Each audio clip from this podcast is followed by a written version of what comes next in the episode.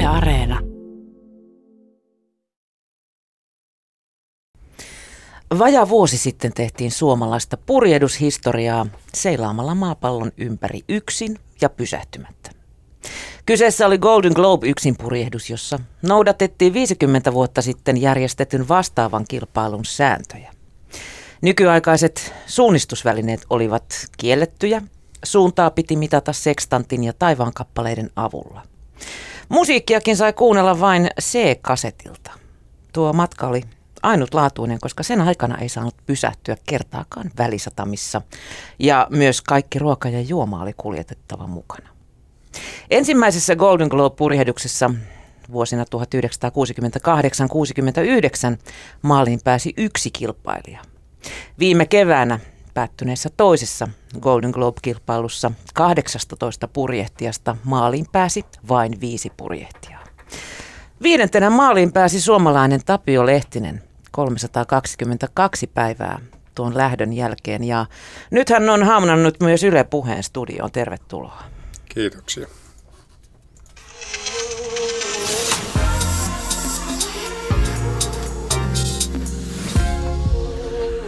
Yle Puhe. Sä oot Tapio purjehtinut ja kisannut koko ikäsi. Ensimmäinen maailmanympäröspurjehduskin. Eikö se ollut 80-luvun alkuvuosina jo? Joo, 81-82.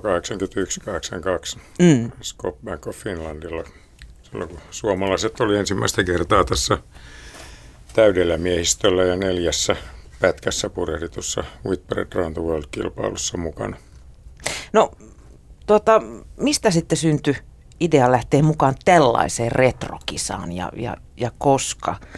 Ö, tällaista ei varmaan ihan kuukausissa valmistella, mietitään ja rakennetaan. No e- ehkä se alun perin syntyi jo silloin vuonna 1968-1969, kun tuota, mä olin innokas junioripurjehtija ja, ja luin kaikki purjehduslehdet kannesta kanteen ulkoa ja Suomessakin seurattiin tätä ensimmäistä, ensimmäistä kilpailua, että kyllä mä silloin jo tiesin kuka on Robin Knox Johnston ja, ja tota, purjehdin kevytveneillä Helsingissä kilpaa ja kyllä mä luulen, että se haave oli jo, jo silloin olemassa ja, ja se, että mä sitten, sitten tota, opiskeluaikana päädyin tähän Scott Bank of Finlandin vahtipäälliköksi, niin se ei ollut, ollut niinkään tämmöinen dream come true, vaan mä siinä vaiheessa ajattelin, että, että tällä lailla mä pääsen niin aloittaa tämän, aloittaa tämän homman, että been there and done that, ja että sitten voi jatkaa, jatkaa sitten omia projekteja sen jälkeen myöhemmin. Ja niin kuin mä jatkoinkin, että mä olin, olin sitten seuraavina vuosina 80-luvulla purjehdin silloin kokeneimman suomalaisen yksin purjehtijan Kai Granholmin kanssa purjehdittiin tämmöisiä kahden hengen miehistöllä purjehdittuja kilpailuja Brittein saarteen ympäri ja Atlantin yli ja, ja Azorelle ja takaisin. Tai sen viimeisen kisan mä purenin itse asiassa e, tuota, e, ensimmäisen vaimoni kanssa. Mut, ja mulla oli silloin, silloin sitten jo suunnitelmissa, että mä olisin, tai olin neuvottelemassa sponssisopimuksista päästäkseni tuota seuraava yksinpurjehduskilpailun Atlantin yli.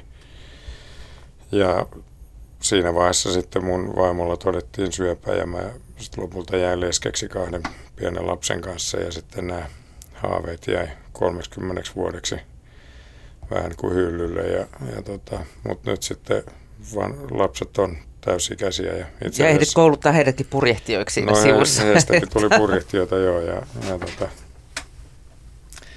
ja oikeastaan tämä oli niin, kuin niin pitkään ollut ollut niin kuin unohduksissa tämä haave, että siihen vaadittiin mun poikani Lauri, joka, joka tuota, multa kysyi, että, on, että mitäs mä tykkään tästä Retro Whitbread-kilpailusta, joka järjestetään.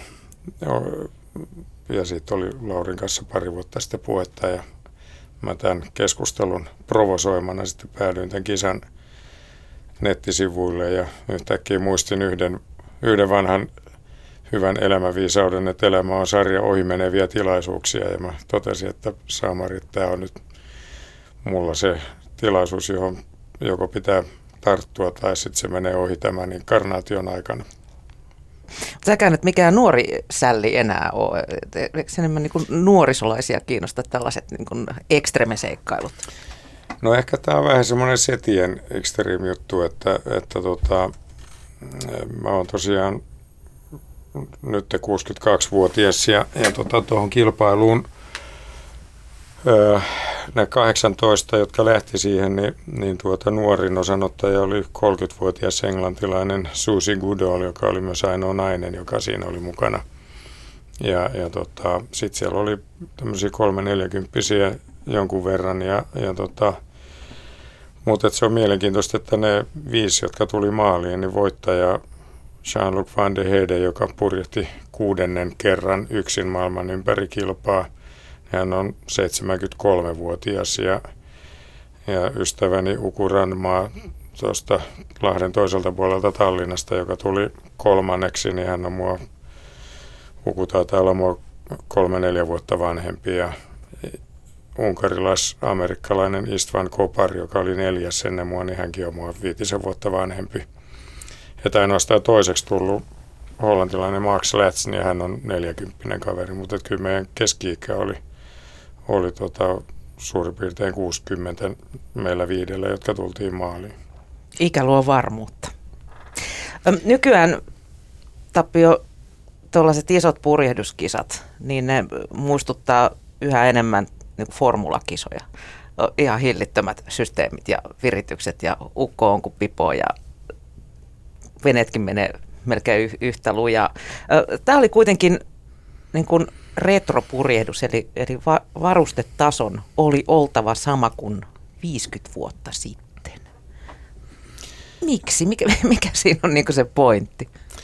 No nämä on Tämä vuoden 1968 Golden Globe-kisa oli ensimmäinen kilpapurjehdus maailman ympäri ja, ja se oli heti lähdössä niin kuin aika tylyt ne säännöt, että se oli tosiaan non-stoppia ja, ja tota, yksin ja, ja, ja siellä sitten yhdeksästä starttajasta kahdeksan keskeytti ja vaan yksi tuli maaliin ja siellä oli kaikenlaisia tragedioita – ja, ja tota, Mutta sitten viisi vuotta myöhemmin niin osittain Knox Johnstonin ja, ja sitten englantilaisen muun purjehdusetablismangin toimesta ja sitten ruvettiin järjestämään näitä Whitbread-kisoja täydellä miehistöllä neljässä etapissa ja, ja se sitten muuttui parinkymmenen vuoden jälkeen Volvo Ocean Raceiksi, kun sponsori vaihtui, mutta se on periaatteessa sama kilpailu. Ja, ja tota, sitten on näitä yksinpurjehduskisoja, niin 80-luvun alkupuolelta ruvettiin järjestää neljässä pätkässä purjehdittavaa BOC, British Oxygen Challenge, äh, tai British Oxygen Company oli sponsorina, missä tuota Pentti Salmi ja Jallis Harkimo oli vuonna 1986 mukana. Mutta ne oli myös modernilla veneillä ja, ja satelliittinavigaattoreilla ja sähköisillä autopiloteilla purjehdittuja kisoja. Ja tämä kilpailu sitten on hiljalleen, tai sen tilalle on tullut tämmöinen ranskalaisten järjestämä Van Globe yksinpurjehdus, non-stop yksinpurjehduskisa moderneilla veneillä. Eli nämä, tämä Van de Globe ja tämä Volvo Ocean Race, niin ne on ollut nyt viimeisten parinkymmenen vuoden ajan ne, ne vakiintuneet kisat, jotka tosiaan, niin kuin sanoit, niin on, on sitten kehittynyt – tämä asevarustelu niin, niin tuota, mennyt niin kuin hyvin ammattimaiselle ja tämmöiselle formula-linjalle, että kummassakin kilpailussa voittavien projektien budjetit on semmoisia 20-30 miljoonaa euroa, mikä on käytännössä tarkoittanut sitä, että esimerkiksi Suomesta ei ole parikymmenen vuoteen enää äh, ollut purjehtijoita. Että Sydneyn olympiavoittaja Tuomas Johansson on ainoa suomalainen, joka on – on tota, viimeisen 20 vuoden aikana ollut kaksi, kaksi kertaa päässyt riman yli. Että se on niin pienenevä ammattilaisten joukko, joka näissä purjehtii ja tota, Suomesta on käytännössä täysin mahdotonta löytää sponsorirahaa tuommoisiin to, hommiin. Ja siinä on ollut sitten aatteellisesti myös tavallaan se ilmiö, että niissä 80-90-luvun kilpailuissa niin niissä oli parhaimmillaan yli 300 purjehtia ympäri maailmaa mukana ja, ja tämmöiset peruslehtisetkin pysty pääsemään mukaan niihin touhuihin. Ei joutunut ja, maksamaan kynnysrahaa niin sanotusti. Ei, ei. Ja, ja tota, et, et se on ollut tavallaan lajin kannalta, moni muukin kuin minä on ollut sitä mieltä, että se on vahinko, että, koska se, se on oikeasti ihan mielettömän hienoa ja ne, ne vedet on uskomattomia. Se on, se on aivan upea, fantastinen elämys purjehtia siellä. Niin, niin moni muukin kuin minä on surru sitä, että se on rajattu tälle koko ajan pienenevälle ammattilaisten joukolle. Että niitä on 5-60 kaveria, jotka niihin Volvo kisoihin osallistuu tai Van de Globissa on, on parikymmentä purjehtia mukana.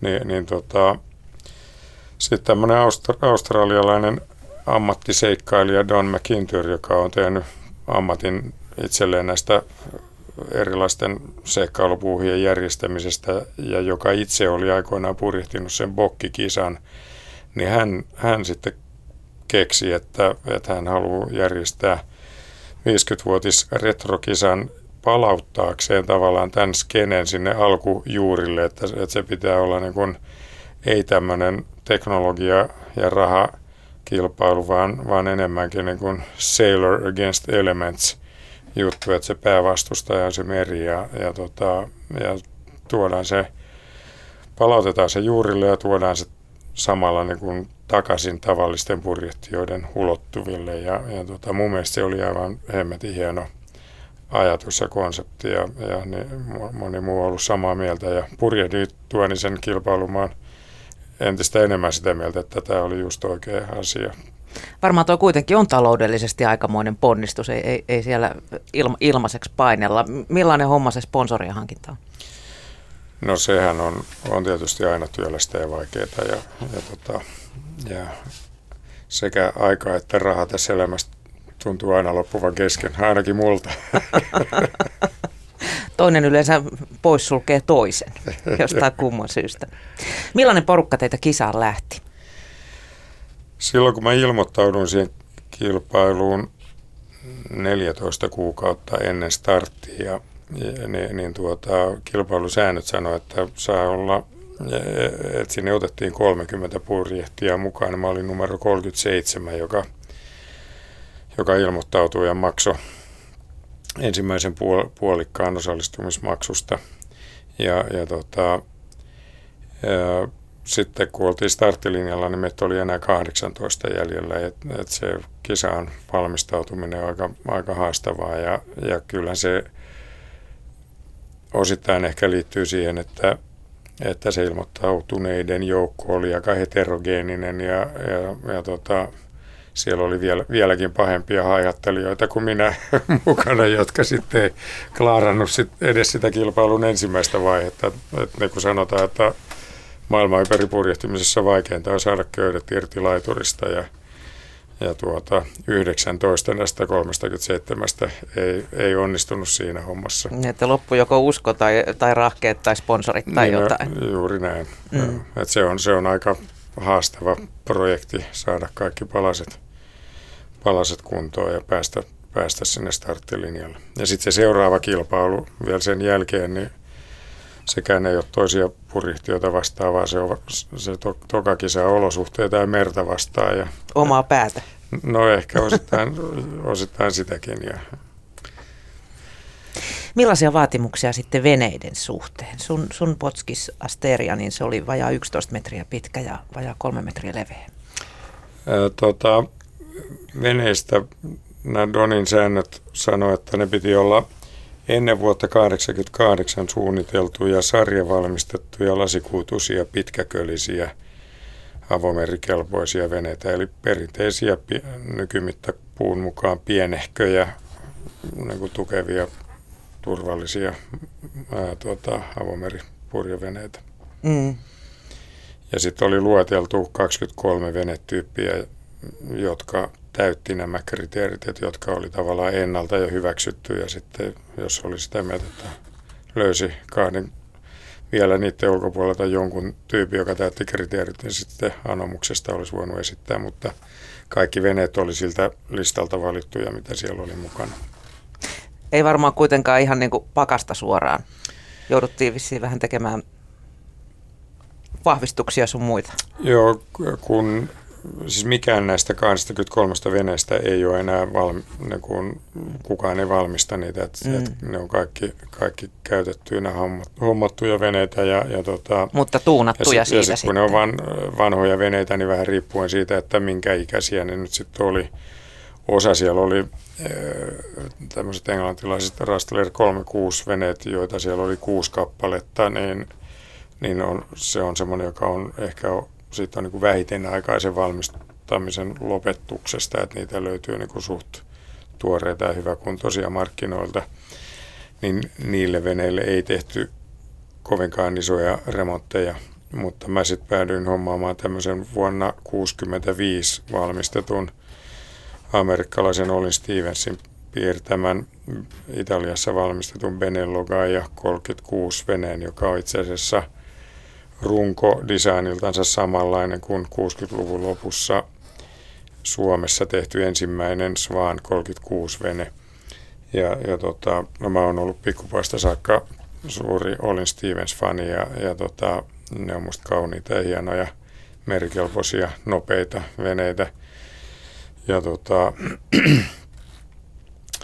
ja vaikka se on, oli niin vanhin konstruktio näiden joukossa, jotka osallistu kilpailuun, niin, niin mä olin siitä huolimatta sitä mieltä, että se oli potentiaalisesti hyvinkin suorituskykyinen ja, ja siksi mä huomasin semmoisen, mutta kun se oli niin vanha kuin mitä se oli, niin sen vuoksi mä sitten päädyin, päädyin ihan totaaliseen uudelleenrakennusprojektiin, että se vene käytännössä suomalainen venesuunnittelija Kamusto Rooma suunnitteli sen rakenteet uusiksi ja se tuolla Pohjanmaalla rakennettiin, voi sanoa, että ihan nollista uusiksi.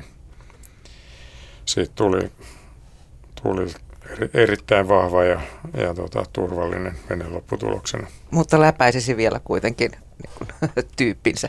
Kyllä joo, joo, kyllä ne sai. Että ainoa mit, tavallaan niiden veneiden kunnosta rakentamisessa ainoa sääntö oli se, että, että niitä ei saanut keventää, mutta kaikki, kaikki muu on, oli, niin kuin, ja, ja sitten, että niin kuin mittoja ei saanut muuttaa, että tavallaan, että se veneen suorituskykyä ei saanut parantaa, mutta, mutta kaikki, mikä liittyy turvallisuuden parantamiseen, niin sitä sai tehdä. Mm. Entäs sitten millaisia vaatimuksia oli kipparin suhteen? Ei varmaan ihan saaristolaivurin kurssilla lähetä sinne. Siinä oli, nyt mä en muista ulkoa, olisiko se ollut 8000 mailia mm, avomeripurjehdusta piti olla muistaakseni purjehdittuna ja, ja sitten sillä veneellä, jolla osallistui siihen kilpailuun, niin, niin sen kanssa piti olla muistaakseni 3000 mailia purjehdittuna. Eikö se tullut sun hakureissulla jo suurin no, mulla oli, mulla oli tavallaan ne perusmailit niin kuin reippaastikin olemassa ja, ja sitten tuolla veneellä, niin kun mä hain sen sieltä, mä löysin sen Fiumicinosta Rooman ulkopuolelta, missä se oli maannut Tiberjoessa viimeiset 15 vuotta. Se oli aivan raato räkäisessä kunnossa, niin mä sen sieltä sitten kiinnuttamalla purjedin tuonne Kokkolaan, niin se, ne mailit tuli siinä – siinä hoidettua hoidettu, se joo. juttu siinä. Kyllä mulla itse, itse asiassa mulla oli tarkoitus, alkuperäinen suunnitelma oli se, että se vene olisi saatu seuraavaan vuodenvaihteeseen mennessä jo valmiiksi, niin että mä olisin saanut sen ennen jäiden tuloa veteen. Ja mulla oli tarkoitus, että mä olisin purjehtinut sen Ranskaan ja, ja tota, poikani Lauri asui silloin Ranskassa. Että mä haaveilin, että mä olisin päässyt sinne sinne tota, Laurin nurkkiin äh, luuhaamaan keväksi ja treenaamaan ja purjehtii sen veneen kanssa ja harjoittelee kunnolla, mutta sehän meni se rakennusprojekti sitten oikein kunnolla pitkäksi, niin että se sitten niin kuin hädin tuskin saatiin nippanappa ehdittiin starttiin, että en mä ehtinyt edes purjehtiin sitä Suomesta Ranskaa, vaan, vaan se vietiin laivalla ensin Belgiaan, jotta oltaisiin ehditty ajoissa perille. Tyypillinen veneprojekti siis. No kyllä se aika, aika lailla näin voi sanoa.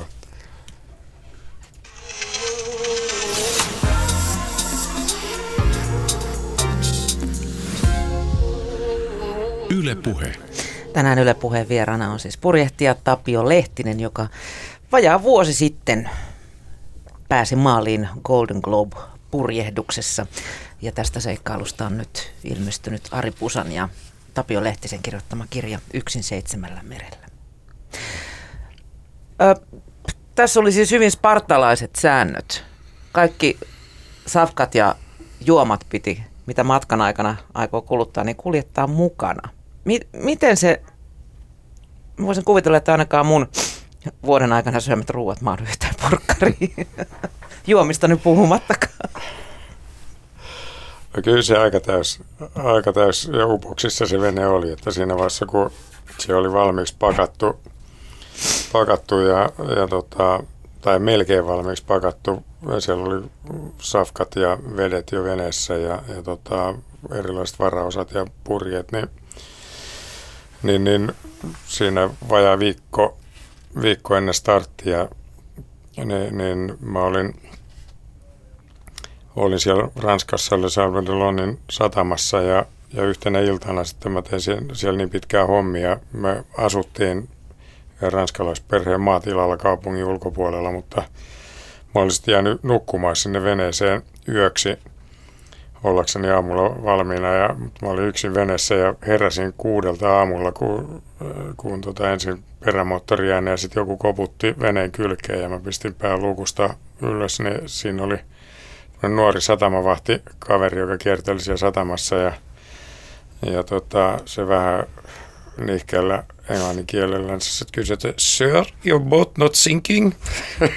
se, Ui vähän syvällä. Se luuli, että mulla olisi joku vettili auki ja vede uppoamassa. että se ei ollut kovin rohkaiseva, kun tästä pitäisi lähteä purjettiin maailman ympäri. Nyt jo päällä, että, että puoli upoksessa tämä paatti, mutta kyllä mä sitä sitten kymmenen ja puolen kuukauden aikana sain syötyä aika paljon kevyemmäksi, että se kello vähän korkeammalla, kun mä tulin maaliin. No mitä sitten tuollaisella reissulla syödään? Sinne ei varmaan mitään bananeita lastata ainakaan. Että tota, onko se sitten sitä purkkisafkaa, kuivattua ruokaa, joka kaadetaan vedet kyllä. sekaan? No näissä moderneissa kisoissa, niin, niin nykyään syödään Van der Globissa ja Volvo Ocean Raceissa, niin ne syö näitä pakastekuivattuja kuivattuja mömmöjä, johon laitetaan vettä sekaan, mutta näihin tämän kisan sääntöihin liittyen niin tämmöinen vedentekokone ne oli myös kielletty, että jolla voisi tehdä merivedestä makeita vettä. Ja sen vu- se oli niin kuin siinä mielessä hyvä juttu, että mä saatoin yhtä hyvin lastata veneen täyteen herkullisia pirkkasäilykkeitä ja muuta sellaista, joka jossa on niin vedet valmiina, e, koska tota, ne pulverihommat, niin, niin ne, ne olisi kyllä kymmenen kuukautta aika, aika paha rasti. Mutta itse asiassa nämä tuolta Itiksen uudesta isosta, mikä sen K-kaupan nimi siellä nyt on, niin, niin ravintoterapeuttien Patrick Bori ja Leena Putkosen kanssa käytiin valkkaamassa – kuivamuonat ja säilykkeet ja he teki tieteellistä työtä ja suunnitteli mulle, mulle niin kuin tavallaan ne safka suunnitelmat niin, että mä saan niin kuin oikein määrän erilaisia ravintoaineita. Mulla oli muun muassa Ei ka- iske. Ka- kaurapuurossa yhdeksän eri, tai aamupuurossa ne, niin tuota, kaurarin ja lisäksi kahdeksan muuta ainesosaa, mitä mä sinne sekoitin. Ja, ja tota, ja kyllä, no sit mulla oli peruna, muusi, jauhoa ja, ja pastaa ja riisiä, ne kuin se hiilarit ja sitten niiden kanssa hirveä määrä. Mulla oli varmaan 20 erilaista kalasäilyke sorttia ja mä tykkään kalasta. Ja... Mies on merellä ja sitten on kalasäilykkeessä. Niinpä, joo. Joo, mutta moni on kysynyt, että, että enkö mä kalastanut, ja, mutta mä oon sanonut, että mä oon purjehtija enkä kalastaja, että ne kala, niistä kaloista tuli mun kavereita, jotka seurasi seuras siinä veneen vieressä. Ne oikeasti samat kalayksilöt tuolla päivän tasa ja liepeillä saattoi olla useamman viikon, niin että mä tunnistin ne ja ne tuli kuuntelemaan musiikkia. Kun Olit antanut nimet niille, ei sitä kavereita syödä. joo, no yhdellä, yhdellä oli nimikin, mutta sitä ei nyt sanota radiossa. Entä sitten vesi? Siis veneessä tietysti vesitankit, mutta eikä niillä loputtomiin. No mulla oli itse asiassa varmuuden vuoksi oli yksi syy, miksi se vene ui niin syvällä. Että mulla oli 7,5 litraa vettä mukana, jonka mä olin laskenut, että se olisi pitänyt pitänyt riittää, että jos normaalisti kaupunkilaiset käyttää 150 litraa makeata vettä vuorokaudessa, niin oikeasti kaksi litraa riittää ihmiselle ja muuhun voi käyttää merivettä. Ja, ja tota, että mä olisin sillä aika lailla pärjännyt, mutta kyllä mä sitten keräsin tuolla päivän tasailiepeillä niin sadevettä vielä lisäksi, ettei tarvinnut se, sitä tota, säännöstellä. Mm. Että tuolla tropiikissa kun on kuumaa, niin elämä on aika paljon miellyttävämpää, kun voi vapaasti juoda niin paljon kuin janottaa. Niinpä. Entä sitten toi fyysinen kunto? Purjeveneessä nyt ei tekeminen lopu koko ajan jotain pientä nysväämistä ja tulee liikuttua eri tavalla, mutta tota, miten, millä tavalla tuollaiseen valmistaudutaan sitten fyysisesti? No kyllä mulla oikeastaan sen jälkeen, kun mä olin tehnyt päätöksen, että mä lähden siihen, niin, niin tota, ilman mitään kauhean suuria päätöksiä, niin, niin tota, no mä rupesin tekemään vanhaa perinteistä aamujumppaa, niin vähän, vähän niin kuin tiukemmalla itsekurilla, että selkä- ja vatsaliikkeitä ja punnerruksia ja kyykkyyn ylöstyksiä ja leuavetoa. Ja, ja sitten kun mä leuavedon laskeminen, niin mä, kun mä aloitin niin hyvä, kun mä sain yhden leuan vedettyä ja, niin tota, ja sitten laiskana mienä mä totesin, että leuavetotulos paranee huomattavasti nopeammin, kun saa pömppämahaa vähän pienemmäksi, niin, niin mulla on niin siinä vuodessa putosi 10 kiloa painoa, jossa ehkä tärkein menetelmä oli just se leuavedon seuraaminen, että se rupesi leuaveto sujuu helpommin, kun paino vähän putosi. Entä sitten toi psyykkinen kunto? Miten tuollaisella reissulla, joka kestää vajaan vuoden, niin miten siellä pysyy nuppi kasassa? Kaikillahan teidänkään kisasta, puhumattakaan sitä ensimmäisestä, niin ei ihan niin sanotusti kasetti kestänyt. No mä oon sanonut, että mä oon ehkä vähän jäävi arvioimaan sitä, että pysykö se kasassa, mutta, mutta tota, ei nyt toistaiseksi ole kukaan tullut vielä sitoa hihoja selän taakse kiinni. Et kyllä. Siis me ollaan nyt niinku koronasta kärsimässä ja täällä ihmiset No mä olin just ja... sanomassa, että se niinku loppujen lopuksi on sekä, sekä tämä fyysinen, fyysisen kunnon hoitaminen, että, että sen nupin kasassa pitäminen, niin ei se se vaikeampaa siellä kuten korona, koronaeristyksen aikana ja, ja, tota, ja varmaan ehkä osittain niin kuin samat, samat lääkkeet toimii. No tosin siihen, siihen fyysiseen puoleen tietysti tuo vene on hiton paljon parempi kuin kotona istuminen, koska se heiluva vene, vaikka ei siellä tekisi mitään, niin, niin tota, Siinä tulee korelihaksia tehtyä. No siinä nimenomaan veit jalat suusta. Nyt mä olin just sanomassa, että pari-kolme viikkoa startin jälkeen niin, niin tuota, mä ihmettelin, että miksi mun on vatsalihakset niin hiton kipeät. Että mä että en mä ole tehnyt mitään vatsalihasliikkeitä ne, ne oli niin oikeasti kipeät. Ja, mutta siellä oli se, sen verran aallokkoa, että sitten kun mä seuraavana päivänä olin mitannut sekstantin auringon korkeuden ja menin sitten niiden lappujeni kanssa navigointipöydän ääreen tekemään näitä mun aritmeettisia harjoituksia, niin sitten sit mä totesin, että kun mä istun siinä, niin mun sattuu niihin samoihin kipeisiin, kipeisiin lihaksiin, että se vaan se, että mä pidin itseäni paikoillaan siellä Kylpy on meissä, kun meet mainingeissa näin. Niin. Ääressä, niin, niin siinä tekee koko ajan töitä. Et kyllä se. Ja jalathan siinä saa, vähän, saa vähemmän treeniä, mutta kyllä toisaalta on jonkunlainen kiipeilytelinekin tuommoinen vene, että siinä koko ajan menee ylös alas kannelle edes takaisin ja muuta, niin kyllä, kyllä siinä kunnossa pysyy. Mm.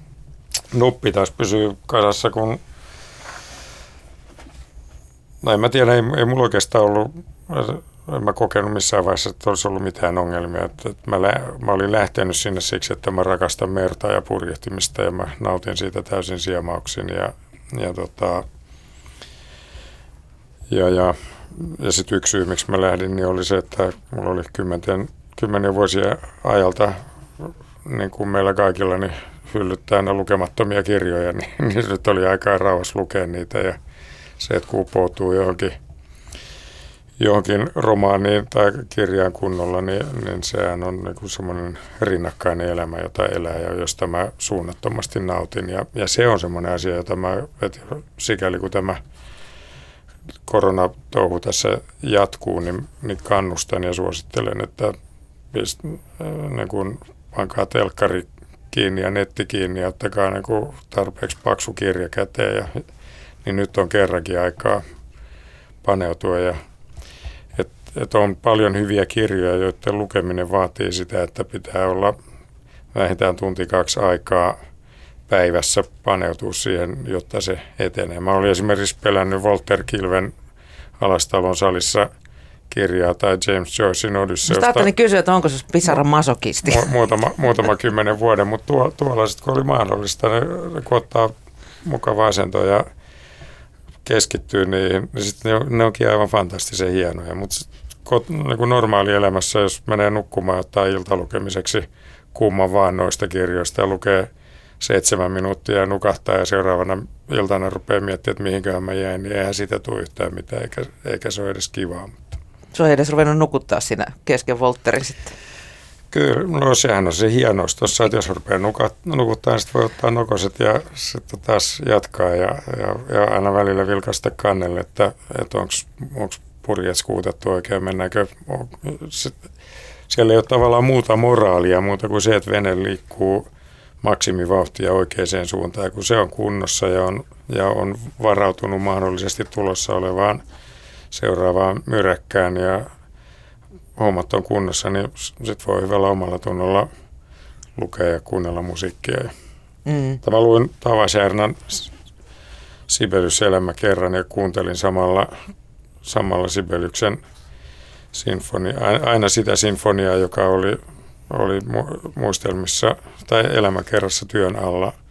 Ja sitten mä luin vielä siinä rinnalla tota, Bukarpelanin Axel-romaania ja niitä rinnakkain, niin se oli aivan huikein hieno niin kuin uppoutuminen Sibeliuksen elämään ja musiikkiin ja, ja, ja tota, mikä ei normaalitilanteessa mitenkään olisi mahdollista, Mut, mutta tosiaan tämmöinen koronakaranteeni voi poikkeuksellisesti mahdollistaa sen nytkin. Mm.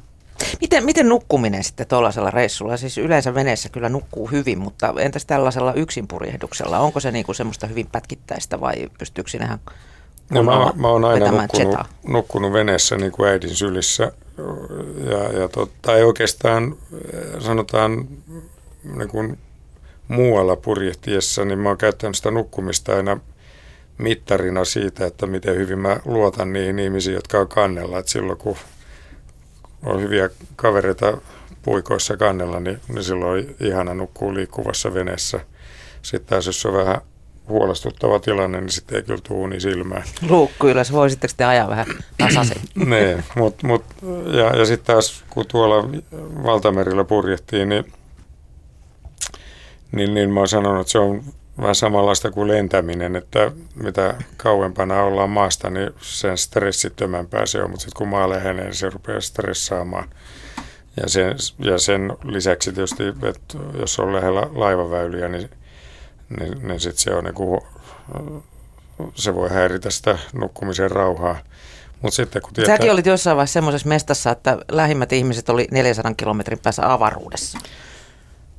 Joo, nimenomaan siellä Southern Oceanilla, eli eteläisellä valtamerellä, joka on siis äh, Antarktiksen ja, ja sitten Australian ja Etelä-Afrikan ja Kapornin välinen valtava vesierämaa, niin, niin kuin siellä, siellä tosiaan parhaimmillaan on pari tuhatta mailia lähempään rantaa ja, ja kun ei siellä ole laivareittejäkään, niin se on, mä oon sanonut, että se on Mä olisin yhtä hyvin voinut purjehtia muutama miljoona vuotta sitten olla alkumerellä, jos on vaan seurana, niin, niin siellä on ihanaa nukkua. Sieltä tietää, että...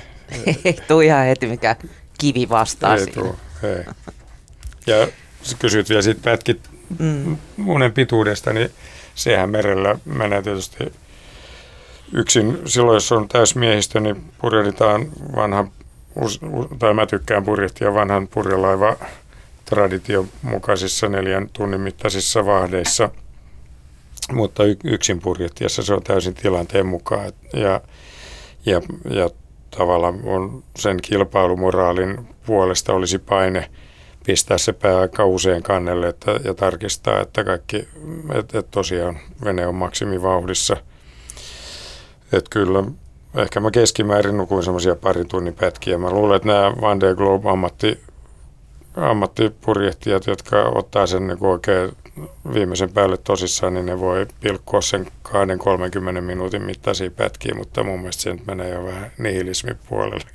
Pidikö se vuorokausirytmi vai nukuitko silloin, kun nukutti? Kyllä mä nukuin silloin, kun nukutti, mutta kyllä se jotenkin keskimäärin painottuu niin, että kyllä se pimeän aikana niin, niin tulee otettua pidempiä nokosia, mutta, mutta tota, kyllä mä olen, mun tyttäreni just sai tuossa ennen vuodenvaihdetta esikoisen ja siinä vaiheessa, kun heidän perheessä oltiin hereillä kolme-neljä kertaa yössä, nyt on kuulemma jo nuori mies oppinut nukkua kunnon, kunnon unia, mutta mä silloin lohdutin heitä, että eihän toi nyt ole sen kummempaa kuin purjehtiminenkaan, että kyllä mäkin ne helposti kolme, neljä, viisi kertaa yön aikana kannella kävin. Mm. Miten muuten perheestä puheen ollen, niin miten sä pidit yhteyttä kotimaahan ja perheeseen tuolla reissulla? Tota, äh, Tämä yhteydenpitosysteemit oli kanssa rajoitettu hätätilanteita luku, lukuun ottamatta niin perinteiseen jo 60-luvulla käytössä olleeseen lyhyt aaltoradiotekniikkaan.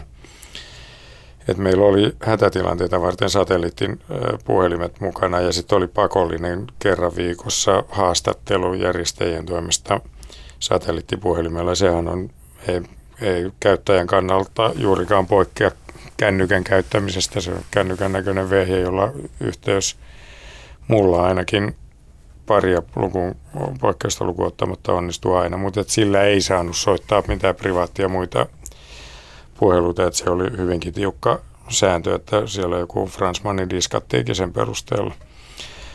Mut, e, ja, ja sitten taas tämä lyhytaaltotekniikka, niin se toimii siten, että se radiosignaali heijastuu tuolta ilmakehän ylimpien kerrosten ionosfääristä – takaisin maan pinnalle ja, ja se menee sitten niin kuin lukemattomien pomppujen kautta maapallon toiselle puolelle ja, ja on riippuvainen muun muassa auringon pilkkujen määrästä ja että se on aika henkimaailman hommia. Ja, Toimii, ja tota, ei toimi.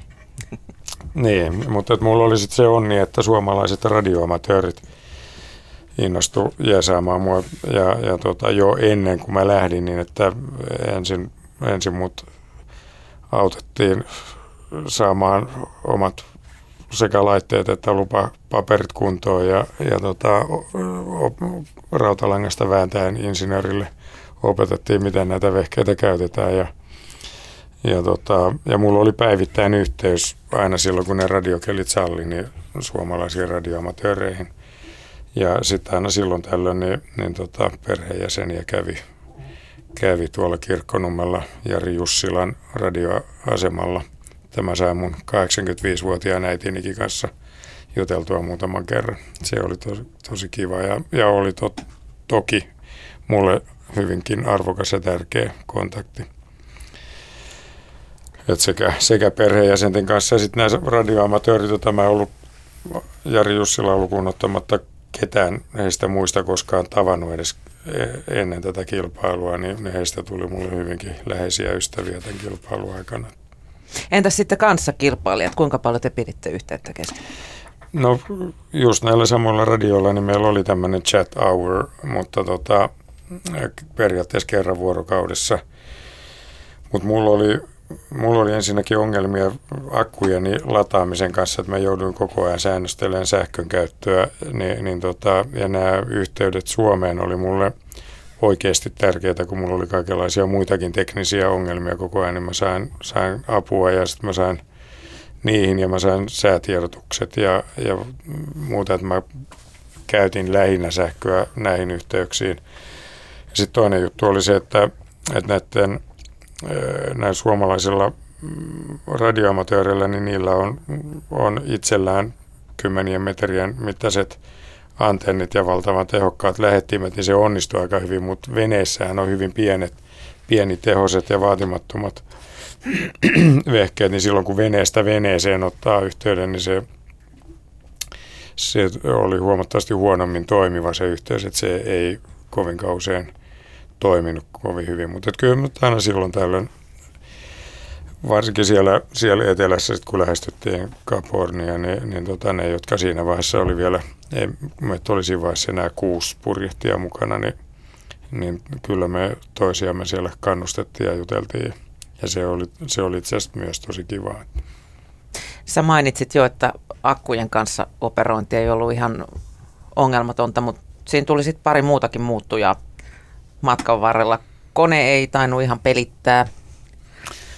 Joo, koneen asennu, asennus meni oikein kunnolla pieleen Suomessa ja, ja tota, siinä että kilpailu poikkesi normaali purjehduskilpailusta siten, että, että konetta sai käyttää. Että yleensä esimerkiksi silloin aikoinaan Skoppänkillä koneen vaihde oli sinetöity, niin potkuri ei saanut pyöriä, että sitä sai käyttää vaakkujen lataamiseen, mutta tässä kisassa sai pyörittää potkuria, koska niin oli saanut 50 vuotta aikaisemminkin, mutta mut sen sijaan oli sitten rajoitettu polttoaineen määrä, että sai olla vain 150 litraa mukana ja se nyt sitten riittää johonkin 300-400 mailiin tuon kokoisella veneellä, että kun koko reissu on 30 000 mailia, niin, niin no silloin tavallaan se, kilpailunkin kannalta se oleellinen merkitys, että jos että kun tuolla merellä usein on kuitenkin niin, että, että on ihan tyyntä, ja sitten jossain kohtaa sä näet, että tuolla on tuuli, rajat tuolla vähän tuulee, niin koneella sinne. Ne läkässä voi sitten kiipeä, kiivetä mastoa ja katsoa, että näkyisikö jossain päin tuulta ja sitten voi tökkästä koneella sinne ja päästä siihen tuulen reunaan kiinni, niin sillä voi olla isokin merkitys. Olisiko sulla ollut hyötyä siitä, että se olisi, olisi toiminut? Olisi ehdottomasti ja, ja, ja sitten meillä oli pakollinen käynti tuolla Tasmanian pääkaupungin Hobartin edustalla, mihin piti jättää filmejä ja, ja ne tuli veneen kylkeen tekemään haastattelun, että sielläkään ei saanut mennä maihin ja, ja kukaan ei saanut tulla mun veneeseen. Mä en saanut ottaa mitään tavaraa veneeseen vastaan. Mutta sinne piti mennä sisään sinne Derwent Riverin ää, ne, niin tota, sat, ää, Lahdelle. Ja, ja mä terväsin siinäkin pari-kolme vuorokautta, kun mä sähläsin siellä kevyissä tuulissa ja vastavirrassa, kun kaikki muut tökkäs koneella edes takaisin sinne sisään. Mm. Ja, mutta tota, ja, ja sitten se kone, kone kyykkäs niin alkumatkasta, että kyllä mua myös sapetti se, että mulla oli sitten varmaan 130 litraa ylikin maailman ympäri kuljetettua dieselöljyä siellä veneessä. Mitä ei voinut nakata mihinkään. niin. no, mutta mut mä, mut mä aina sanon, että vaikka mä oon Polilla ollut yhdeksän vuotta koneosastolla kirjoilla ennen valmistumista, niin siitä huolimatta, tai en tiedä onko sen vuoksi, mutta mä, mä vihaan koneita ja koneet vihaa mua, että mä, mä olisin mieluummin purjehtinut kokonaan ilman konetta tuon reissun. Mm. No tekniikka tietysti tuottaa omat ongelmansa, mutta sulle nyt sitten kuitenkaan suurinta ongelmaa ei tuottanut tekniikka, vaan niin sanotusti luontokosti. No joo, ehkä sekin oli jonkunlainen tekninen ongelma sikäli, että, että se liittyy tähän veneen myrkky pohjamaaliin, joka tota, että kun tässä Itämeren alueella, niin, niin tuota, Itämeren ja erityisesti Suomenlahden ja Saaristomeren syvyys on niin olematon, että täällä on hirveän vähän tätä vettä, niin meillä on, on niin hyvät perustellut syyt, minkä takia – näiden pohjamaalien myrkkypitoisuudet on rajoitettu. Ja Laimeet mä, tuotteet. Niin, mm. ja, ja tota, mä oon oikeastaan sitä mieltä, että voisi olla kaikkein paras, että kiellettäisiin kokonaan myrkkyvärien käyttö. Et mä oon kyllä, olen fanaattinen Itämeren suojelija. Mutta että meillä kävi, tapahtui joku väärinkäsitys tämän veneveistämön kanssa, joka tämän veneen laittoi kuntoon. Että mä en, en ymmärtänyt, että se veneen pohja oli siellä maalattu tämmöisellä Itämeri maalilla, kun tuolla valtamerillä tarvitaan huomattavasti myrkyllisempiä värejä, jotta se veneen pohja pysyisi puhtaana. Ja mä sitten tota, kierrettyäni Hyvän toivon niemen Afrikan eteläkärjen, niin, niin sitten siellä kovissa lensituulissa Southern Oceanilla, kun purjehdittiin kohti Australiaa, niin ihmettelin, että miksi mun vauhti ei tunnu piisaavan, että Istvan Kopar, joka oli mukkelehtinut ja jäänyt jälkeen, niin otti mua kiinni koko ajan ja Suusi Goodall veti muuhun hiljalleen kaulaasi mun edellä ja, Ja, ja mä päivittäin, kun me saatiin veneiden sijaintitietoja, niin tein itselleni ruutupaperille taulukon ja koitin motivoida setää tsemppaamaan ja ihmettiin, että mikä hemmetti tässä on, että mä en pysy näiden kyydissä. Ja, ja tota, sitten tuli ensimmäinen tyynipäivä siellä Tasmania lähellä, että mä pääsin mereen. Mä olin ruvennut epäilemään, että ehkä mulla on potkuriin tarttunut joku kalastajien köysi tai, tai joku muu verkko. Ja samalla kun mä pistin pään maskin kanssa vedenpinnan alapuolelle, niin mä näin, että se oli niin kuin perennä penkki se veneen pohja. Että se oli, se oli kölistä vesilinjaa saakka tämmöisten 10 senttiä pitkien hanhen kaulakotiloiden peitossa, että sieltä ei näkynyt sitä myrkkyväriä ollenkaan, että se, se oli kokonaan niiden peitossa. Että silloin mä Ehkä totesin, he olivat mieltyneet tähän myrkkyyn. Kyllä, joo, joo. Ja niitähän nyt sitten ei saanut, saanut pois sieltä no, se oli, se, niin, kyllä mä sitä sitten, se muillakin oli niitä ongelmia, että et, tota, esimerkiksi Susi Goodall, oli, joka oli mun edellä, niin, niin sitten siellä Tasmaniassa – putsannut niitä, ja, ja tota, mutta että muilla, muilla se oli johtunut siitä, että ne oli niin kuin maalannut hyvällä maalilla, mutta maalannut huonosti niin, että siellä oli jotain paikkoja, niin kuin potkuri tai veneen kelkan tassujen kohdalta tai vesilinjassa, missä niitä oli, niin että niitä oli semmoinen määrä, että se, ne niin kuin pystyi poistamaan. Ja, ja tota,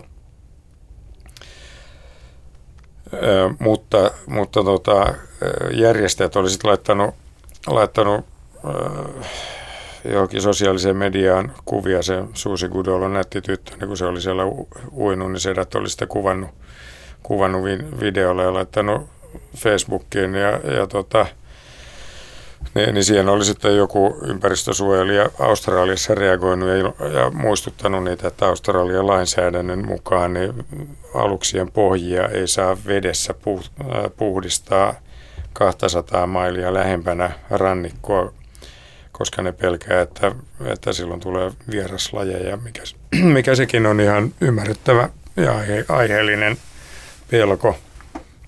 Mutta tota, tämä aha-elämys tuli niin kuin mun kannalta kiusallisella hetkellä, koska se suusi oli just se, joka oli mun edellä ja, ja sitten mulle kerrottiin, että mä en saanut saanut edes yrittää niiden puhdistamista. Ja, no sitten mä yritin merellä joskus myöhemmin, kun oli tyynipäivä. Kansainvälisellä no. alueen vesillä sitten. Joo, ja, ja tota, mutta samalla kun mä olin sitten laittamassa tikkaita veneen kylkeen, niin veneen alta tuli kirkkaassa auringonpaisteessa, kristallikirkkaassa vedessä, niin sieltä veneen pohjalta työntyi semmoinen hemmetimoinen hain pää siihen näkyviin. Mä nyppäsin tikkaat ylös vedestä ja ja, ja tuota, jään katselen, kun se hai ui semmoisen kymmenkunta kertaa veneen ympäri. Ja, ja sitten mä itse asiassa, oliko se seuraava vai sitä seuraava ilta, kun kuulin joltain australialaiselta radioamatööriltä, että muutama vuosi aikaisemmin joku serbialainen yksinpurjettija oli radiossa ilmoittanut menevänsä veteen putsaamaan näitä barnakkeleita – ja se oli viimeinen tieto, mikä sitten kaverista oli saatu, että se vene sitten löytyi tyhjänä ajele, ajelehtimasta sieltä. Että mä ajattelin, että se sitten vähän niin kuin sinetöi mun päätöksen, että mä toin... Rajoitti näitä uimahaluja to, Toinen barnakkelit sitten mukana niin Ranskaan, mutta, mutta et kyllähän, kyllä se sitten hidasti sitä venettä dramaattisesti ja, ja teki siitä myös sillä lailla vaarallisempaa sit purjehtimisesta, että, että purjeveneen kyky nousta, se, että sillä voi purjehtia vastatuuleen niin kun luovimalla, niin se perustuu sen kölin vedessä synnyttämään nostovoimaan, joka edellyttää sitä, että se vesi virtaa pyörteettömästi sen kölin ohi. Ja silloin kun se on tuommoinen kukkapenkki, niin, niin siellä on semmoinen turbulenssi, että se köli ei sitten toimi. Ja, ja mun kyky päästä niin kuin vastatuuleen oli käytännössä olematon, joka johtikin sitten aika vaaralliseen tilanteeseen siellä Uuden-Seelannin Etelä-saaren saarta kiertäessä, kun mä olin joutumassa kovaan kaakkoismyrskyyn, joka olisi painanut mua kohti rannikkoa, niin mä jouduin sitten pari päivää purjehtiin suoraan etelään kohti Etelämannerta saadakseni niin kuin suojan puolelle riittävästi vettä, että, että mä olisin päätynyt sinne kivikoihin. Mm. No kävikö missään vaiheessa mielessä sitten keskeyttäminen, kun ei toiminut koneet eikä liikkunut vene?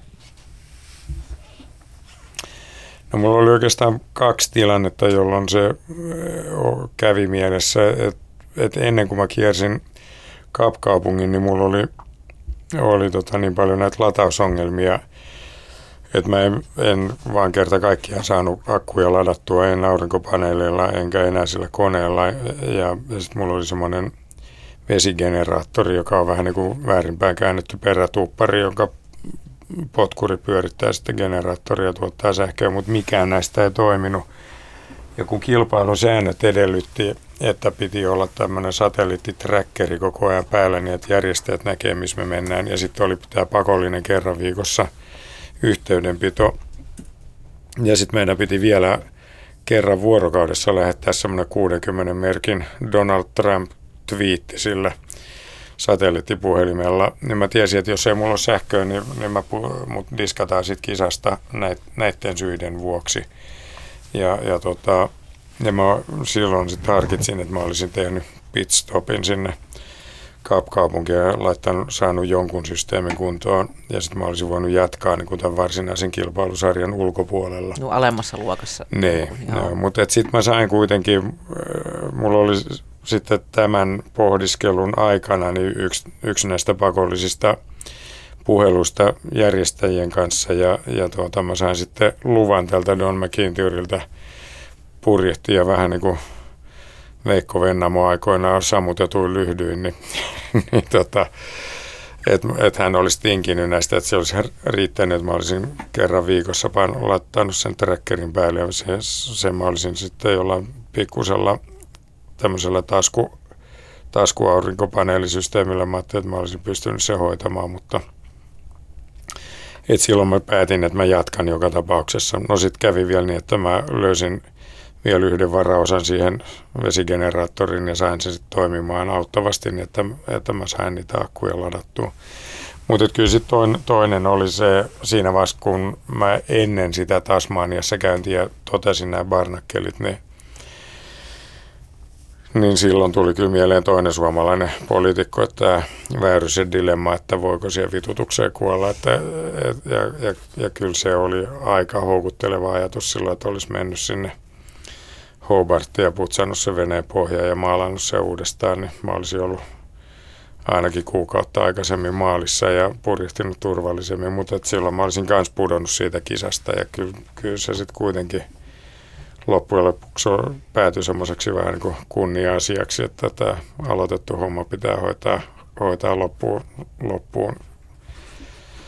Ja, ja osittain siihen liittyy, liittyy myös semmoinen ehkä kilpaurheilun etiikka-asia, että kun mä oon aika paljon junnupurjehduksen kanssa touhunut ja oon setä on neuvonut näitä kilpapurjehdusta opettelevia junioreja, niin niin tuota, kyllä musta yksi kunnia-asia on se, että, että miss, missään kilpailussa viimeiseltä sieltä ei saisi koskaan keskeyttää, koska jos sen sallii itselleen ja sen hyväksyy, niin, niin, niin se käytännössä johtaa siihen, että mistään kilpailusta koskaan ei tule kukaan muu kuin voittaja maaliin, kun, kun ne yksi kerrallaan viimeiseksi jääneet aina jää radan varteen. Sitä viimeisenä olon – viimeisenä olon kirvelyn kestäminen, niin se on yksi osa tätä kilpaurheilun moraalia. Mutta mä, mä tulin nyt harjoitelleeksi sitä puolimaapallollista. Miten Tapio noin pitkä yksinolo vaikuttaa mieleen? Sitten onko niinku vaikea olla sen jälkeen ihmisten seurassa, kun on ollut tuommoinen sosiaalisen eristymisen ihmiskoe? No ensinnäkään mä en ollut oikeasti täysin eristyksessä, koska mulla oli tämä pää, lähes päivittäinen radiokontakti. Että et se voi olla, että se olisi erilaista, jos, jos tota, sitä ei olisi.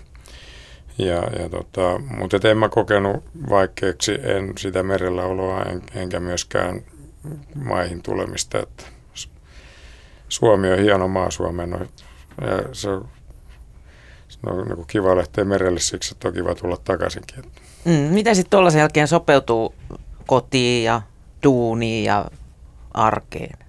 Kauan siinä menee? Mä luulen, että mä en ole tainnut koskaan oikein vielä sopeutua. Että, että, että ei se ollut helppoa silloin Skopbankin jälkeen. Ja, ja, ja sitten, että mä oon ehkä ollut ehkä aina vähän sopeutumaton. Mm. Mitä sitten tuommoisella reissulla, niin mitä sä kaipasit eniten? Et oliko se niinku sauna vai, vai niinku, että oi, että kun pääsis nagarille?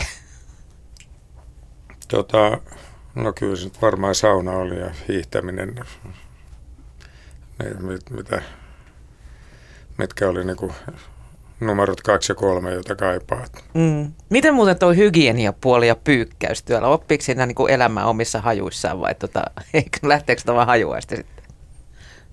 Tässä on aina riski, että mun äiti kuuntelee tätä lähetystä, niin ei, vaan mennään seuraavaan kysymykseen. Tota, tuntuuko tällaisen jälkeen sitten enää mikään miltään? Sanotaan, että lähdet tuonne saaristomerelle pyörimään, niin tota, onko se vähän silleen, että no, no. No mä oon ollut... Vai koko... onko se niin erilaista, koska siellä on niin kuin nimenomaan sitä maisemaa ja saaristoa, että se ei ole vaan sitä... Mä oon sanonut, sanonut aina, että aaketa, mä, mä, oon, mä oon ollut koko elämäni niin, niin tuota tämmöinen vaikean sorttinen purjehduksen sekakäyttäjä tapaus, että mä, mä tykkään kaikenlaisista purjehtimisesta ja merellä olemisesta, että kyllä mulle, mulla on semmoinen 4,5 metriä pitkä 90 vuotta vanha tervattu soutuvene, jos on purje, niin, niin tota, se, on, se on ihan houkutteleva ajatus viettää, viettää kesä, kesä sen ja makuupussin kanssa saaristossa, että, että kyllä kaikki käy. Niin onhan se tuossa houkuttelevaa vaikka tuonne länteenpäin no. Se on koko ajan puuhaa jossain olympiaväylällä Aivan. puikkelehtiessä. Se on ihan miele- Erilaista hienoa. kuin 2000 mailia tuosta suoraan ilman, että mitä näkee. Senkin takia kannattaa lähteä maailmalle purjehti, että osaa arvostaa tätä meidän aivan ainutlaatuisen hienoa saaristoa ja luontoa, mikä meillä Suomessa on. Mm. No, reissut ei vissiin sitten loppunut kuitenkaan tähän. No, se oli se, Lisää kisoja se bar, Barnakkelien siunaus, että mä sain, sain niistä hyvän syyn ilmoittautua, ilmoittautua seuraavaan kilpailuun. Ja tämä Don McIntyre, joka tämän kisan järjesti, niin on tosiaan päättänyt yhdessä tämän Ranskan, ranskalaisen Sabre de Lonnin kaupungin kanssa, että nämä tulevaisuudessa järjestää tämän kilpailun neljän vuoden välein. Ja seuraava startti on kahden ja puolen vuoden päästä ja kyllä mä oon sillä Asterialla siellä lähdössä. Asteria käy ja kukkuu, onko se pistetty kuntoon tämän tuota, reissun jälkeen? Ei vielä, mutta on vielä, vielä on aika paljon aikaa laittaa ja, ja, ja ollaan, niin lähtötilanteessa ollaan jo aika paljon lähempänä kuin ekalla yrityksellä. Tapio Lehtinen, onnea matkaan ja oikein hyvää kesää. Kiitos samoin.